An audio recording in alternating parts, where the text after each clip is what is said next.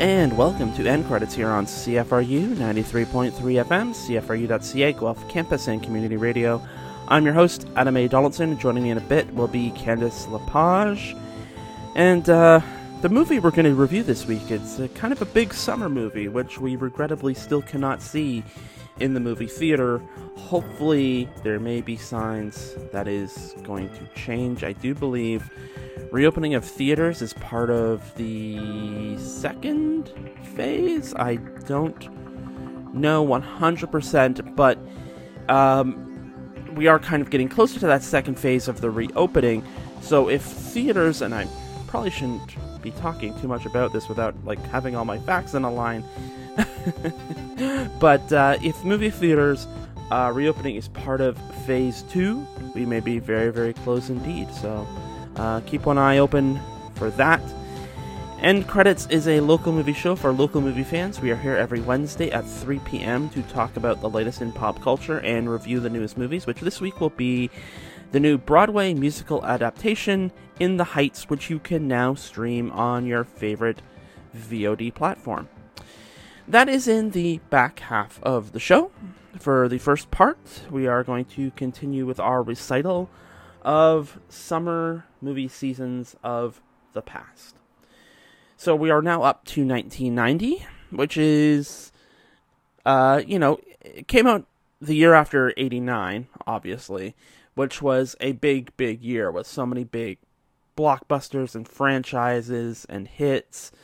Primarily Batman, the 1989 Tim Burton Batman, which um, reset a lot of expectations in terms of how big a movie can be, like sort of like planet sized, eclipsing everything else. Um, so, you know, that was kind of in the back of a lot of people's heads going into the summer of 1990. And there was one very in particular that was like, we're going to be the Batman of the summer of 1990. And uh, that probably didn't turn out to be the case. Um, because they're not even kind of remotely in the same universe. um, but we'll get to that in a sec. So we start on May 4th. Um, we get Last Exit to Brooklyn, which is uh, kind of an occult movie, notable because it's a, it's actually a British German co-production, but it's Last Exit to Brooklyn. It's an American movie told by people who um, are from Britain and from Europe, uh, but you know stars a lot of Americans. You know, it's a big breakthrough film for people like Sam Rockwell and Stephen Baldwin. Uh, it starred Stephen Lang and Jennifer Jason Lee.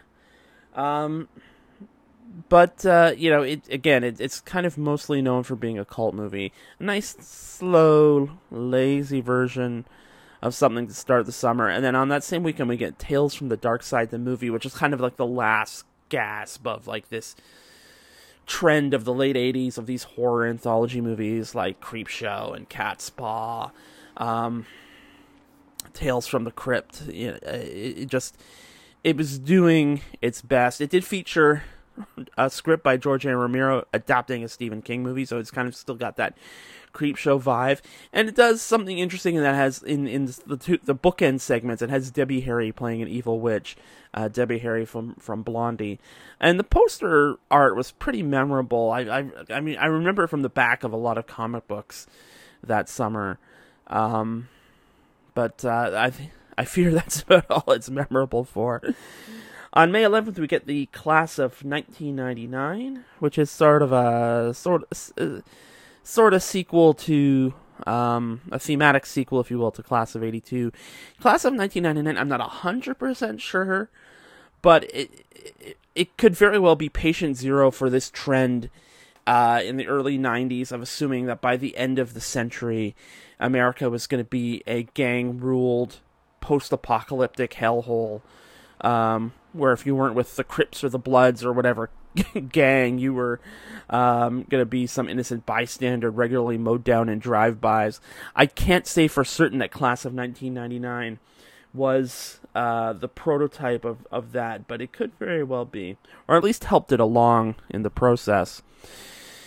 On May the 18th, we get Bird on a Wire, uh, which is from the director of Saturday Night Fever and War Games, among other things, John Badham.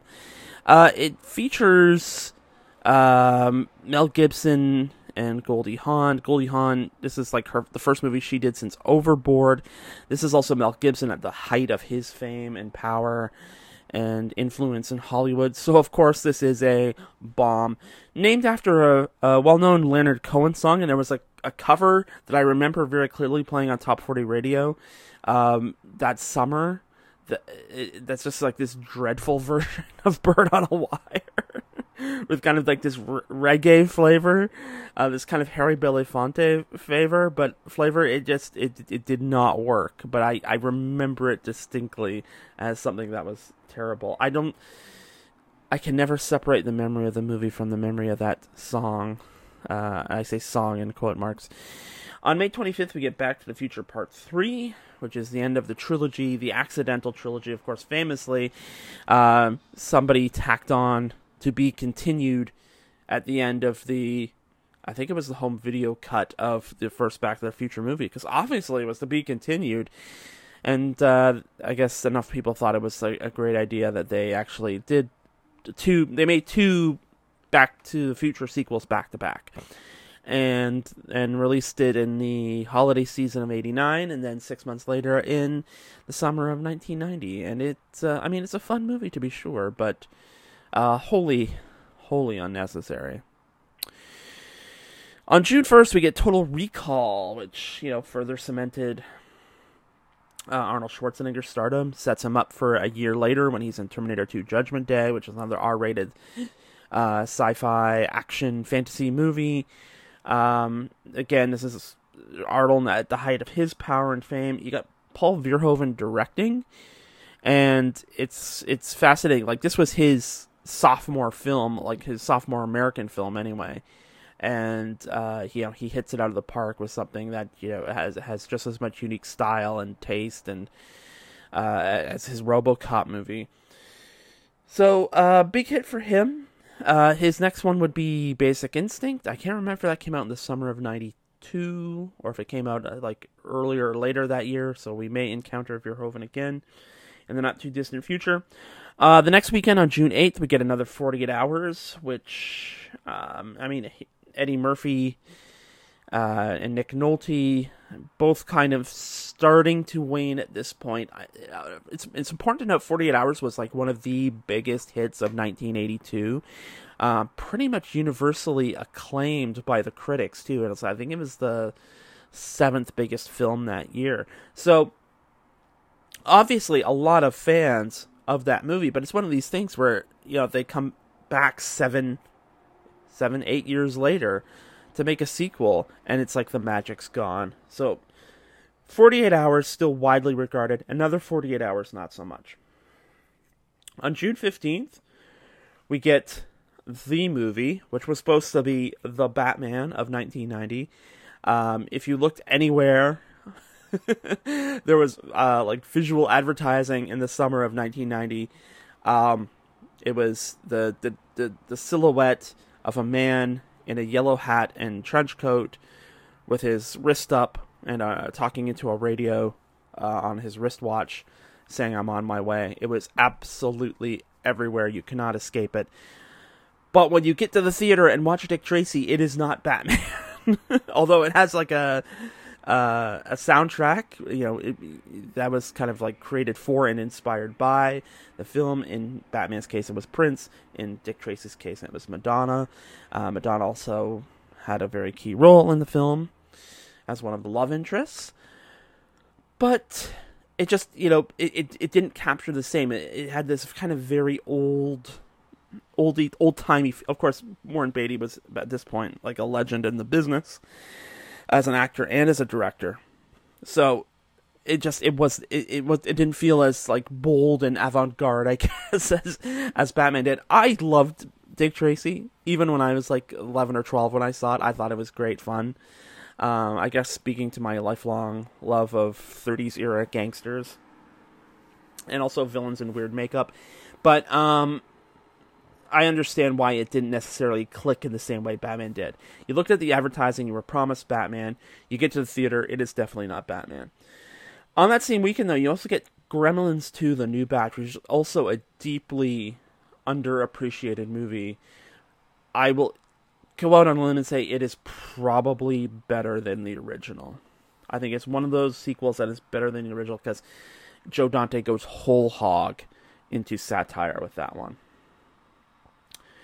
Uh, on July, not July, we're not July yet, June 22nd, we get Robocop 2, directed by Irvin Kershner, who was the director of The Empire Strikes Back, and I'm sure there are some people who are like, we get the director of Empire Strikes Back, we will get Robocop, the Empire Strikes Back version of Robocop. That did not turn out to be the case. Uh, famously, comic book writer Frank Miller wrote the screenplay.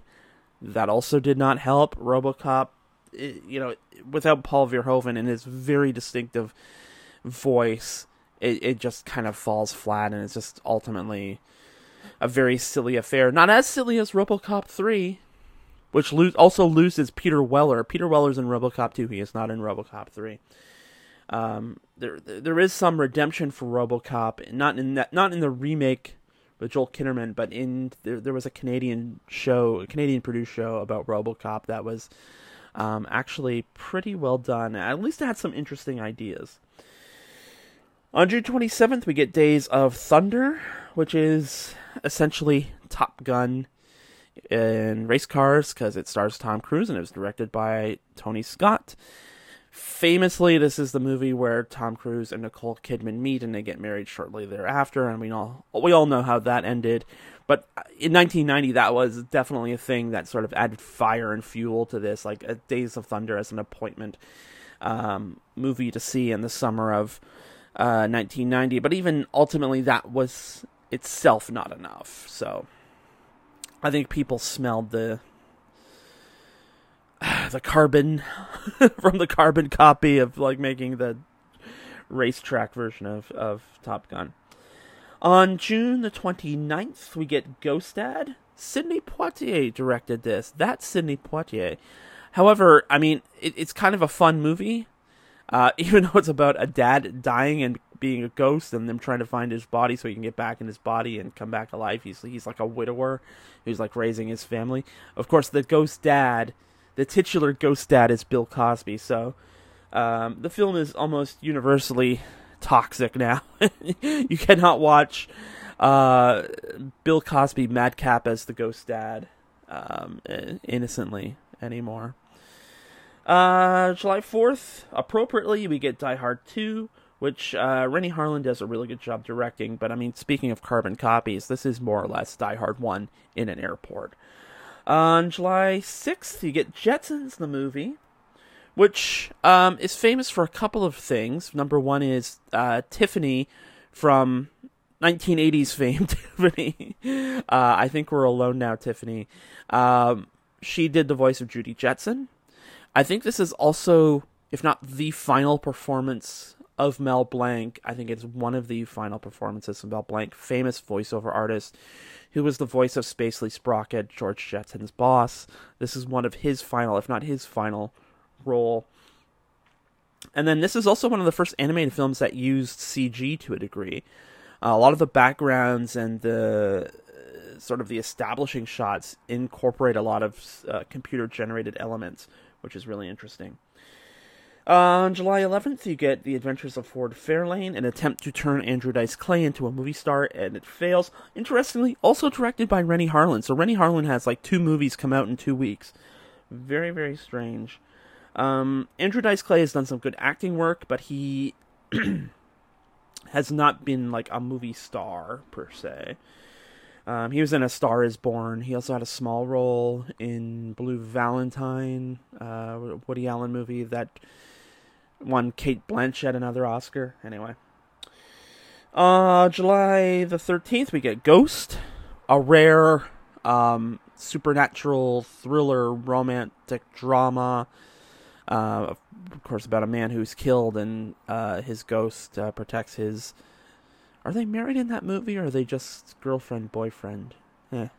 We'll have to look that one up too. Uh, that same weekend, Quick Change comes out. And I mentioned Quick Change because it's this like it's this weird thing. Um, co-directed by Bill Murray.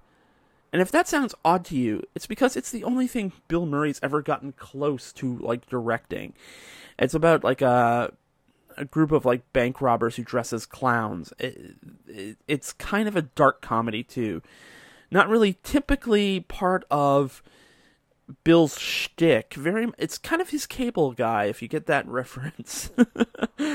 but um, very, very interesting just the same. Okay, we have about a minute left, so I'm going to try and go through these really quick. On July 18th, you get Arachnophobia, which is basically Jaws with spiders, appropriate since Steven Spielberg executive produced and his longtime collaborator Frank Marshall directed it. On July 20th, you get The Freshman, which is this really, actually pretty funny uh, crime movie with Marlon Brando as a mob boss who supposedly inspired the Don Corleone character in The Godfather, and again played by Marlon Brando, and uh, Matthew Broderick, who's a film student at NYU who gets mixed up in crime stuff. Uh, on July 27th, we get Problem Child.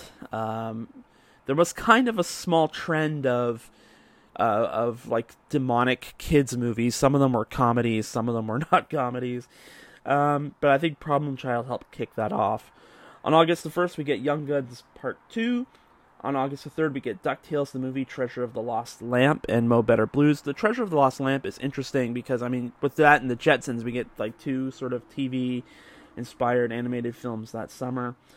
On August 10th, we get uh, Air America, which created the lifelong friendship of um, of Robert Downey Jr. and Mel Gibson. Mel Gibson, you know, uh, famously was one of the few people who would give Robert Downey, Robert Downey Jr. a chance when he came out of rehab the last time um, with the singing detective.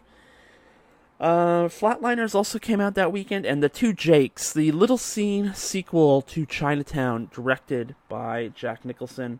And I do want to mention this one because it's a personal favorite of mine. On August 24th, we get Darkman, which uh, Sam Raimi made famously because he couldn't get the rights to The Shadow, which we may encounter in a couple of episodes further along the way, but um, we will have to wrap up the summer movie revisitation to 1990 for now.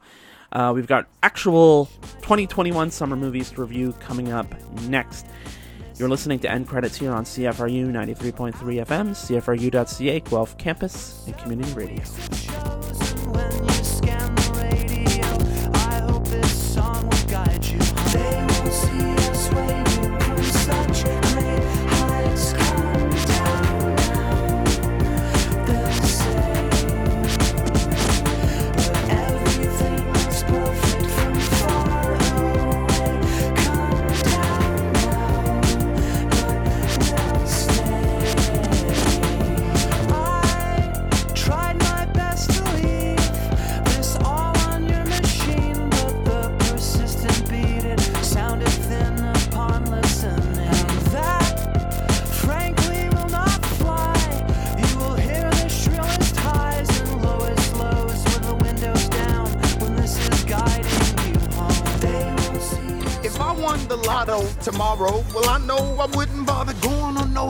Spree. I pick a business school and pay the entrance fee.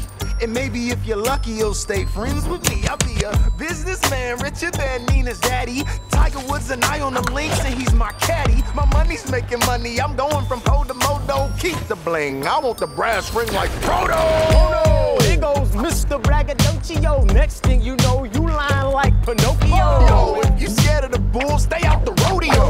More flows than Obi-Wan Kenobi. Oh, you better stop rapping. You not ready. It's gonna get hot and heavy, and you already sweat. Yo, yo, yo. Yo, yo. I'm sorry. Was that an answer? Shut up. Go home and pull your damn pants up. Oh. As for you, Mr. Frodo of the Shire, what? 96 G's ain't enough to retire. Come on. I have enough to knock your ass off its axis. You'll have a knapsack full of jack after taxes. And that was a clip from In the Heights. It's the new film from John M. Chu, and it stars Anthony Ramos, Corey Hawkins, Leslie Grace, Melissa Barrera, Olga Merediz, Gregory Diaz IV, Lin Manuel Miranda, and Jimmy Smits. So I am now being joined on the line by Candice Lepage. Candice, how are you on this fine day? I'm doing all right. Oh wow! I was trying to trying to play up on the optimism and, and joy of our, our movie this week by Isn't doing all right better than I am sometimes? Well, I'm not your therapist, so it, I guess. trying to do better than all right, but uh, whatever. You know what? Let's stop the stop the playback. We'll we'll start again. We'll start again and see how. I'm just kidding. We're not going to do that.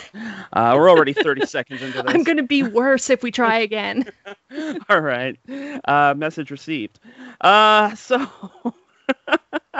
after that downer of a initi- initiation of this uh, review, uh, we are reviewing In the Heights, as I said. And Candice, you selected this from the enormous end credits movie selection hat. So, um, why did you want to go into the heights, as it were? um, well, I will say, uh, so I've been wanting to watch this movie for a very long time. Um, um, people who uh, I would say regular listeners to your show uh, might realize that last year was a bit of a weird year for movies, and a lot of things that were supposed to come out did not come out, and In the Heights was one of them. And uh, I remember being in the theater with um, a ridiculous bunch of my friends who are all musical theater nerds, and we went to go see Cats uh, in December of 2019. And um, I don't recommend doing that, but uh, I will say at least not sober. Yeah, it was the middle of the afternoon too. Um, the best part of the afternoon and the best part of the movie, however, was the trailer for In the Heights, which, um, of course, most of the friends that I was with uh, were were even more excited than I was because they did know the play a little bit. Because, as I said, they're all musical theater nerds. Most of them have um, been part of a, uh, a variety of um, local and sort of regional um, uh, I hate the word amateur when you're talking about this because I think that if you're an artist, you're an artist no matter what. Mm. But you know, local productions of of many different um, pieces of musical theater, and obviously there are people who go uh, see shows and things like that. So they were even more excited than me, which um, seems uh, unfathomable because when I saw the trailer, just the trailer alone got me so verklempt. Like I just it was it was so just the trailer was so invigorating mm. and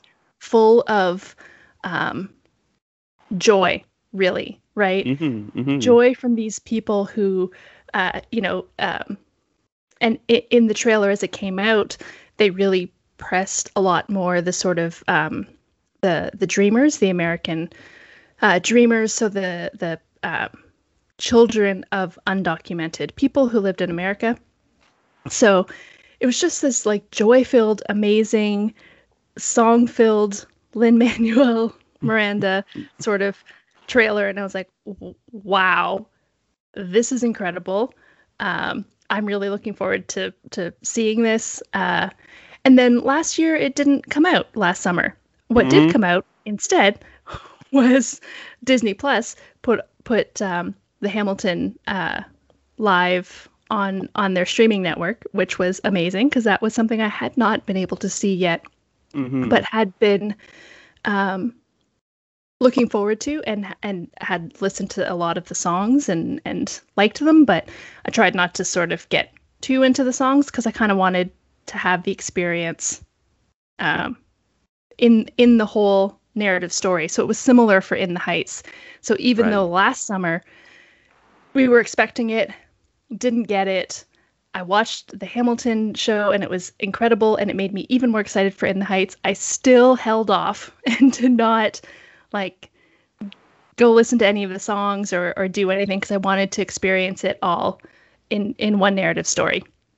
So mm-hmm. my turn came around and hey, it's In the Heights. It just came out a couple weeks ago and uh, I I caved. I spent ridiculous rental fee um, that just sort of you know irks me a little bit because i'm like i would i would spend that much to purchase it can i just can i just make that a purchase outright like i can't mm. believe i'm mm. gonna rent this and then have to spend the exact same amount at some other time to purchase it but whatever the movie business is a little bit weird now that it's covid um, I will say the nice thing about the rental is that it's uh, 48 hours, and so it's not like I watch it once and that's the end. I have already watched this film twice oh, um, wow. since I watched it last night at nine and this morning at nine. I think I managed later. a full 12 hours before pressing play again, um, and I'll probably watch it again tonight at nine. So, you know, gives you a little idea of what I mm-hmm. thought of mm-hmm. it. Uh, yeah, no, it's it's a lot of fun. I am not a musical theater nerd uh, in the slightest. I don't know what the opposite of that is, but that sounds more like me. Uh, but yeah, it, it's hard to it's hard not to accept um, the what what the movie offers just in terms of like jubilation and joy and fun. Um, although there are like a lot of serious things happening on the edges, I I hesitate to say this is not a serious film, at least in terms of like you know content. Uh, but uh, yeah, it's just you know I think it it does what a lot of really great musicals do, which is um, give you great songs, um, larger than life performances, a lot of exaggerated realities, and and you know the this film does sort of play with that uh, a lot too. You know, there are a lot of really great sequences um, including one uh, sequence that's a lot of fun of uh, one couple that are uh, singing and dancing on the side of a building uh, at sunset, which is um, just an enormously beautiful, uplifting kind of very has a very kind of old Hollywood musical kind of feel to it, like singing in the rain or um, oh, what is the one where Fred Astaire's dancing on the ceiling? I can't remember. But you know, just that that kind of like this is a musical, anything can happen. Here are two people dancing on the side of a building. Mm-hmm. Uh, I I love that, uh, and uh, yeah, it, it's it's a lot of fun. The a lot of the songs are memorable, and again, I'm not a, a musical theater person, but I mean that's I think that is a barometer for a good musical is if you're still you know, kind of humming the songs or thinking about the songs in your head uh, after, like, even long after you're you're finished seeing it. I I watched it also last night, and uh, yeah, so I mean, it's just all around a really well made film. A lot of talent is on screen. Not all of it uh, I recognized. Um, there are some recognizable faces in it, but there are a lot of new faces as well, or at least new to me. And yeah, so I mean, all the money, all the talent is right there on screen.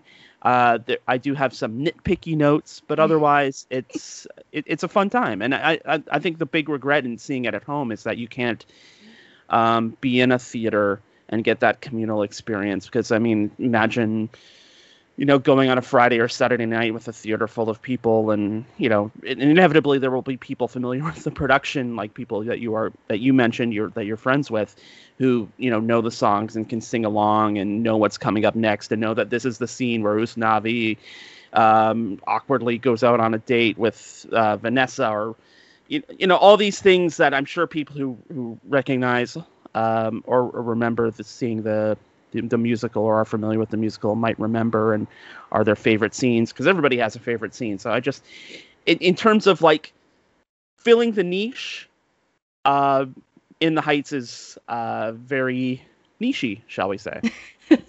yes, yes.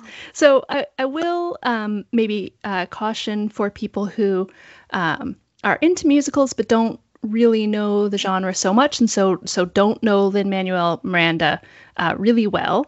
Um, In the Heights was was uh, actually his, his first, I mm-hmm. think, um, and he I mean he wrote it as a one act play in uh, when he was still in college, and then uh, expanded it and things like that. So Hamilton, which of course is is very big. A lot of people know it.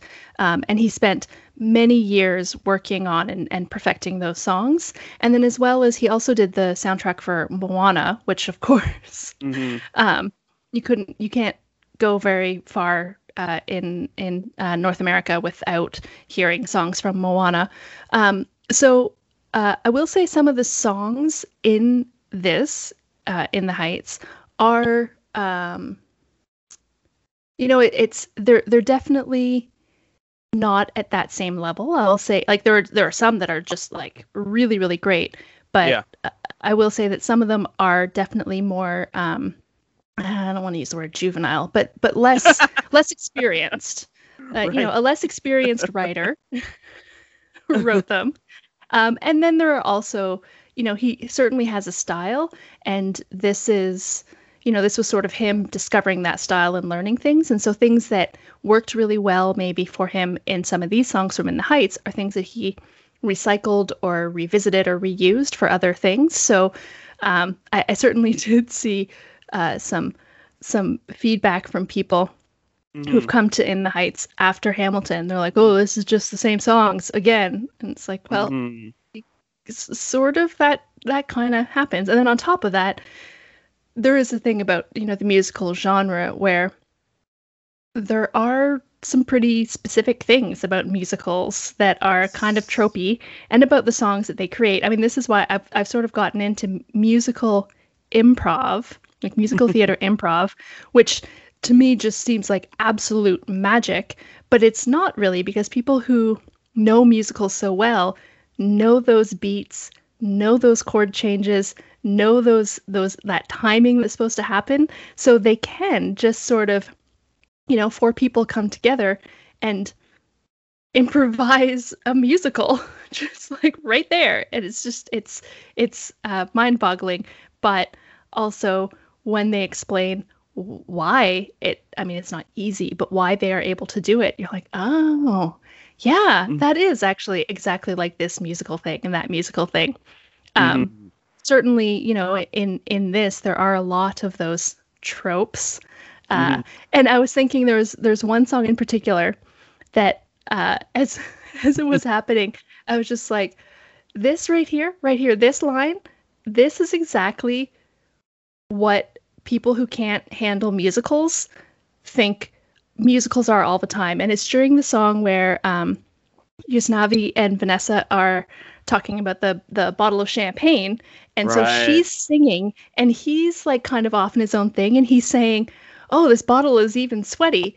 Like because it's, Yeah. it's right? And i can't get this gold blank off which a lot of people really like that line. But like you know he's singing about oh like it's actually a cold bottle of champagne. It's like the most ridiculous line. And i'm like this right here is why people think musicals are a complete joke because it's just you singing what you would say Right. That's i was like that's that's exactly what just happened here and it's hilarious yeah. I mean, but uh, but the that's like pretty close to the the denouement, so it, it, it almost didn't bother me. Although I did, I feel myself wince uh, during that particular song as well. Um, but I mean, again, coming from my complete lack of musical theater background, I did appreciate that this was um, Lin Manuel Miranda's first big musical, and I was aware of that going in as well. That this was kind of his first thing, and like a lot of people who um, create something and hit it big, uh, you know, his back catalog was, was rated for potential further exploitation, which is why we're we're kind of getting this big budget in the Heights thing. It's like, well, Lin Manuel Miranda wrote it, uh, so it must be great. Um, so yeah. In- interestingly, though, I did actually look into it because I wanted to know how the movie was different from the play, uh, and there are actually some significant things. But Mm. I did find so the the the this Broadway play was actually uh, in 2008. It was decided picked up to be a movie. So that was just I Mhm. think Hamilton came out in 2006. Is that right? Was that when it hit Broadway? Mm, I Uh, think it's more recent than that, isn't it? Mm, I think it's it was when question. Obama was president that it was kind of it it became or it, it blew up. Like maybe he started working on it in 2006 and Yeah, that could be. But yeah, I, it was interesting that this was optioned so early. It took quite a long time for it to come right. to screen because of people who were involved and companies that were involved and things like that. It was with the Weinstein Company for a while. Mm. uh, escape the escape Yeah. the dark pit there. Uh, yeah, so it it I, I understand kind of the business mechanics of this, let alone I mean, again, it I don't think um people who appreciate like the artistry of, of these musicals, I don't think that I don't think that they will pick up too or they will pick too hard at some of the um let's say the artistic demerits or the the lack of experience that the the, the man who originated the the musical production might have had when when he put pen to page. And uh although me personally if you had not or if I had not uh, been aware before watching the film that it was his first, it's very clearly his his sort of first crack at things because there are again, I haven't seen the theatrical production either, so I'm not too terribly aware of what's different from the the the stage and what was done for the screen. But there are like various storylines that they don't seem to end; they just kind of peter out, and um, there's a lot of. I feel like there's a lot of scenes missing, like in like with a lot of the key relationships, um, where they just kind of hit the highlights. Um, there's kind of like no rising tension or rising drama in certain things. Um, but I mean, I again that didn't hurt my joy of of seeing the film. I mean, it's even two and a half hours long, and I, I looked at that running time and I was like, wow, that seems like a lot, but it it it goes by fairly breezily. It it it almost seems like a I don't know, like a revue performance. Like we we we we brought out all the really great numbers. We're gonna do them in these big, elaborate, lavish ways, and it, you you will pick up on the obvious story beats, um, even if we're not kind of giving you the whole story. And and I, again, I have no idea if that's maybe this is exactly how the the original stage musical flows, but it just the, the, there's a certain kind of tension that's that's missing. That it you know it it does feel very much like in the story device of the film of Usnavi telling these kids this story. It does really feel like this is somebody telling you a story, um, perhaps a bit kind of overhandedly, as opposed to just sort of watching something unfold, which Mm-hmm. I, I, feel like that it's a narrative choice, obviously, but it, it's just I, I, I didn't really feel any tension ever, whether that's like the dramatic tension between um, the Jimmy Smits character Kevin and his daughter Nina, or you know the romantic tension between Vanessa and Usnavi, or the romantic tension between Benny and Nina, or it just you know I, I picked up on the threads, but I didn't necessarily get a sense of the the the inner mechanics of these relationships, if you know what I mean. Yeah, yeah, and I will say one of the things that that uh, turns out was different uh, that I think is a really just incredibly smart choice to make it different was about the the Benny and Nina uh, storyline, and mm. there was actually some tension in there, um, specifically around um, who who can be part of our family and who can't. Mm. Um, so uh, it was it was really really smart. I think of them to take that out and actually have uh, Kevin and Benny, um, you know, being being friends and like respected, like employer employee relationship. Mm-hmm. Um, uh, I think that that was that was a, a, much smarter way to go than what was originally in the uh, in the in the play. And I think that that I mean by doing that that does sort of take a little bit of the conflict away from from their relationship but i think it's okay that just the conflict of you know him wanting i mean he was almost in a similar way to to her dad where he mm. just really wanted her to succeed and he didn't want to hold her back and you know that was sort of where the conflict was where he was just like no like you know we we can we can love each other, but uh, I don't want you coming back for me, and I don't want you to be staying for me, and I don't want you like right. pining for me while you're away. I want you to go and like take advantage of all the opportunity you have in front of you. So, right, and I I did appreciate that aspect to it. Um, and and I really liked the like we didn't get too terribly much of it, but I really did like the Benny Kevin interplay and, and the the scene during the blackout where they're both like on the dispatch directing cabs to to different places in Washington Heights to help people out and get them to you know whether it's the home or the hospital or wherever they're going. Like that was I really like that scene a lot, and it, it I just there it's it's one of those things. It's like you get these little glimpses like when Benny brings Kevin the coffee and he sees Kevin making the deal to sell the rest of the business and the, the dinner the dinner scene where there's kind of a, a, confrontation and and then that scene at the at the dispatcher where you get these little glimpses of of sort of like the relationships in this neighborhood but you don't you only ever really kind of get a sense of them so like when there is that confrontation at the dinner you I, I, I was wondering like kind of where the line is between Kevin and Benny, where, where you know Benny can be hypercritical of of Kevin and, and sticking up for Nina um, and and what Nina wants, and you know it, it's there, there's kind of like a, a tough sort of it's it's kind of tough to follow the relationship map in that regard. It's like you know uh, is is Kevin really comfortable or is, is benny really comfortable enough with kevin as a boss that he's able to you know basically mouth off at like this at this family dinner table and yeah. and take a stand and and you know what might be the the price for that but i mean again these are like i, I feel like every every kind of criticism i have is like super nitpicky because the overall package is so great mm-hmm. yeah and let's let's talk about like some of the some mm-hmm. of the songs and the choreography and and mm-hmm. cinematography around them is was really really great. Um, yes. I mean, you've already mentioned the the song, um, the yeah, on the side of the the building, which was great. Mm-hmm. But um, the song uh, ninety six thousand, which mm-hmm. is set essentially sort of at uh, the pool, yeah, is just like I.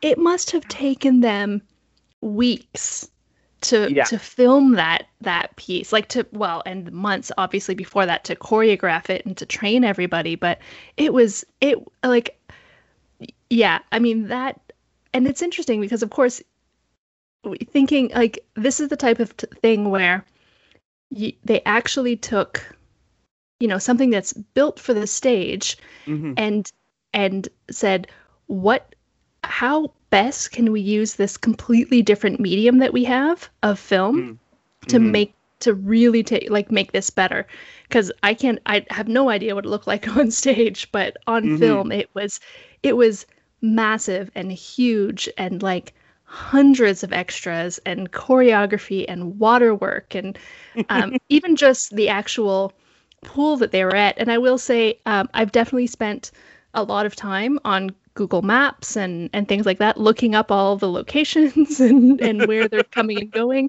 and that pool because they they filmed in Washington Heights, mm. and like at at the bridge and at the park and at the at the pool, and uh, that that pool has a very unique look to it. Yeah. And the song was really great too. I'd say that that's probably one of the um, we'll say hits one of the real hits of the, of the musical. That that's certainly one of the songs that's probably like most um ready for prime time. Yeah for sure. Uh that scene was remarkable because there's like uh, choreography in the pool choreography out of the pool choreography uh underwater choreography about like there are people like literally like kind of breakdancing under the water and you kind of see them as you hear the the song as it's distorted under the water and like there's just so much going on in that sequence and you have you know the different main characters at different spots along the pool and you, know there Vanessa floats out into in, you know in it's like concentric rings around her everybody doing their own thing and it's just it's so uh, intricate and so beautiful and um, even though you're you're kind of like thinking to yourself, oh, it's you know a lot of a lot of people who are really excited about 96 grand, but uh listen, 96 grand is you know, it's a it's a nice amount of money if you're a, a, middle sum. class person. Yeah. Um, it's it could be life changing, life changing for yeah. people who are um, you know, in a in a uh, more poverty uh, type spot. Absolutely, absolutely. I mean, uh, we've had like sort of the Lotto Max jackpot lately, getting higher and higher. So it just it's, um, I guess maybe that's something that was affecting uh, my view of the 96 grand. Not just, you know, I wouldn't mind winning 96 grand myself, but uh, yeah. And what's Lotto Max at? It's like seven million or 70 million. I don't remember. I saw it this morning. well, it was because 70. it's news. It makes the news that nobody has won the money yeah, the higher it goes, the more newsy it is. Um, yeah, I, I like that song. I mean, that's, I mean, I think that's like the big number in the film. So, I mean, that obviously draws a lot of attention. There are little things along the way too, like even just the opening number. Um, you know, there's a scene, like the way certain things are like framed and the way certain shots are done. Like there, there's a scene very early on where Usnavi's looking out the window of his shop and you can see him looking out the window but in the reflection of the window you also see people dancing on the street and i really like the, how that was framed and there's a song with vanessa later on where she's you know talking about achieving her dreams of moving downtown and becoming a fashion designer and you see these uh, the, the, these fabric uh, rolls flying over the top of the building and draping the draping the various buildings in Washington Heights as she's walking down the street. You know, that's beautifully staged and uh, I mean even even like even non-musical numbers like there's scenes with like Benny and Nina where they're kind of just hanging out uh, walking around the the neighborhood and it it's like everything's shot in this like golden crisp uh, lighting where the sun is hitting the the, the bridge um, just right. And uh, I think it's the George Washington Bridge, if I'm not mistaken. But you know, it just it all looks so beautiful. It's it's it's always magic hour uh, when mm. when you're kind of out out and about. And uh, you know, credit to John M. Chu. I mean, uh, this is I feel kind of like a natural um, companion to his last movie, Crazy Rich Asians, where it's kind of a fairy tale. It's um, you know very elaborate, very um, beautifully staged, and uh, you know it's about a, a, a, community that doesn't get a lot of representation on screen, and it's um, it was it was lovely to see. Uh, mm-hmm. You know, it's just it's. I, I think technically it's about as great as a movie musical can be.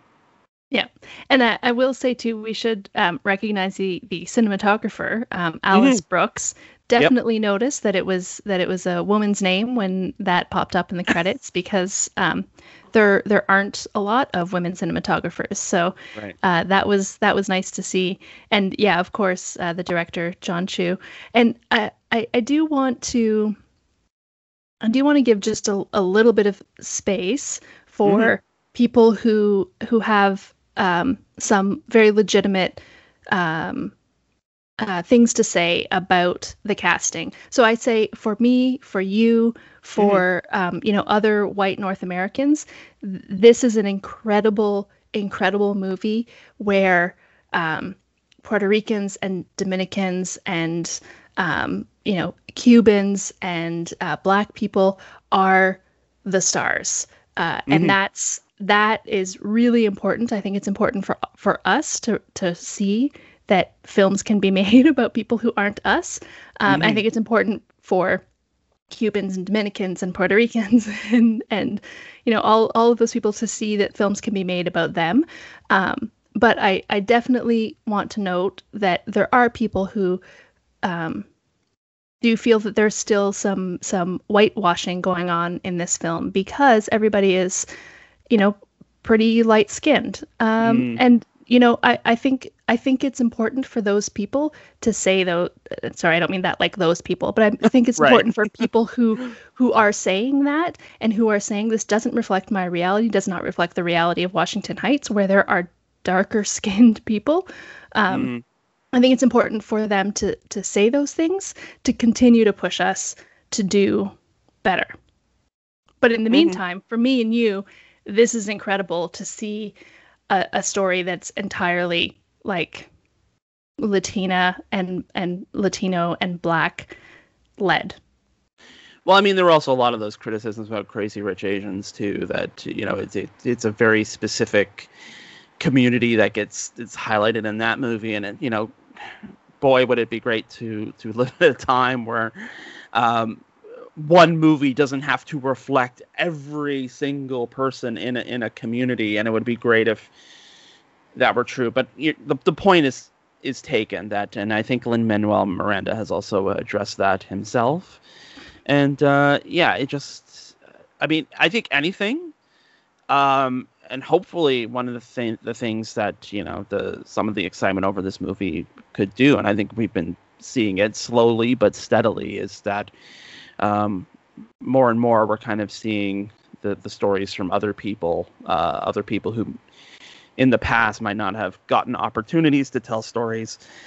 And at the very least, um, this is a, a step uh, towards that. Even you know, criticisms about representation in the real life Washington Heights, uh, duly noted, of course. But you know, any step towards more representation, I think, is a positive step. So, mm-hmm.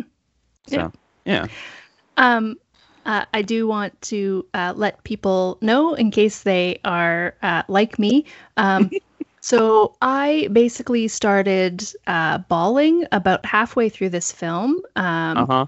um, Abuela uh, Claudia has just this incredible song that Mhm. happens um, in, in what I uh, I presumed and and then checked was sort of the end of the first act, and then you know the second act begins. Um, and basically, I I started bawling from that point forward, and and pretty much just cried for the rest of the movie, um, both last night and this morning. So. Um, you know, keep keep that in mind. Mhm. If if you're uh, sensitive to musicals, then uh, you know, uh, and and you're also sensitive to people around you who may make fun of you for crying. I don't have that. I live by myself. It's great. Um, just you know, just a just a heads up for you. It's like a trigger warning for criers. Uh, fair enough. I I I like that.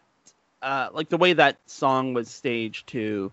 I mean, I I sort of saw it coming that uh, Abuela was about to uh, meet her maker, as it were. But the like that scene where i in one song it it because she's been sort of like this presence like throughout the film. Um, but it's never really like it, it's she's like kind of the anchor to this community, and it you never really learn about her until this sort of final um, song where uh, and it's done like all in a subway car and in subway stations, um, which is kind of alluding to her trip to the afterlife. Um, but in in this in in the in these spaces and through the music and through the costumes you're given in like the space of three minutes like everything you need to know about this woman and where she came from and and the the life she's led and it, it's and the the actress too olga uh Merediz is is also very very good and uh her i to, to her credit uh her, her presence is definitely missed in the the sort of the back part of the movie after uh, abuela moves on. And um, that relation i mean that relationship also with usnavi and and you know her connection to the community is also really well done. So i mean it really is these little things. And i think you know musicals really can it is about the big broad song and dance moments but it can also be about these the, the way that the the movie does these little things that makes the difference between something that works and something that doesn't and that's a really great example of little moments that that help make the film work Yeah, yeah, and I mean that that song too, and and you get it sort of throughout the film. Obviously, um, you know the the immigrant experience um, to America, at least. Uh, you know, um, let's not let's not pretend that things are the same in Canada. They may Sure. be similar, they may be different. Who knows? But um, you know, we get it from so many different different people about what brought them and their family to the states and why they may want to stay and um, sort of naturalize or why they may want to go back to where they came from and uh, it's it's I, I like that it's so messy that they Mhm. all sort of each have their own experience of um, you know whether whether staying in the states is the right thing or not for them um, whether whether they're allowed to or not is also um, Yeah. you know sort of a, a part of it but i think it's it's great because we're we are have been told through history um, that you know people came from poor countries to north america for a better life and then they became industrious and got jobs and opened you know corner stores and and fast food places and then they you know became pillars of their community and and now it's all great mm-hmm. and Mhm.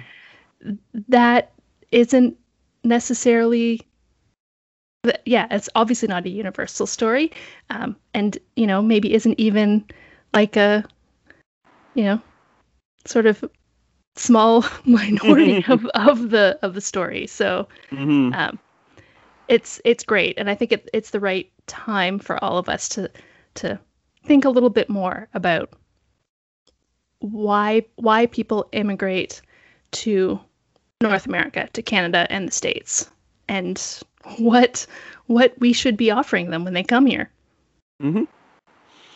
Um, really great uh, music to dance to, and you know the the freedom to break dance in a blackout. I think that's mm-hmm. the message I'm taking from In the Heights. But we'll have to leave that there. Um, Candice, if people want to uh, nerd out about movie musicals with you, where can they find you on the internet? Um, I am everywhere on the internet at Cinn48. That's C I N N 4 8. Um, you know, and and movie musicals, horrors, and apparently Hallmark movies. I'm still I'm still you know shocked shocked to say that I watch Hallmark movies. One day I'll get over that. And that's it for this week's show. We hope you liked it, and if you want to listen to it again, you can just find it on our website at endcreditsradioshow.com. You can download it from the Guelph Politicast channel every Friday on Podbean, or you can get it through your favorite podcast app at Apple Podcasts, Stitcher, Google Podcasts, and Spotify. And speaking of Spotify, you can find the playlist for much of the music that you hear on the End Credits Show. Just open your Spotify app and search for End Credits on CFRU. You can find us on social media as well. We're on Facebook at End Credits Radio Show and on Twitter at End Credits Radio. I will be back here on CFRU tomorrow at 5 p.m. for news and politics on Open source Sources Guelph with Scotty Hertz. In the meantime, I'm on Twitter and Instagram at Adam A. Donaldson. You can find my news and politics site as well at guelphpolitico.ca.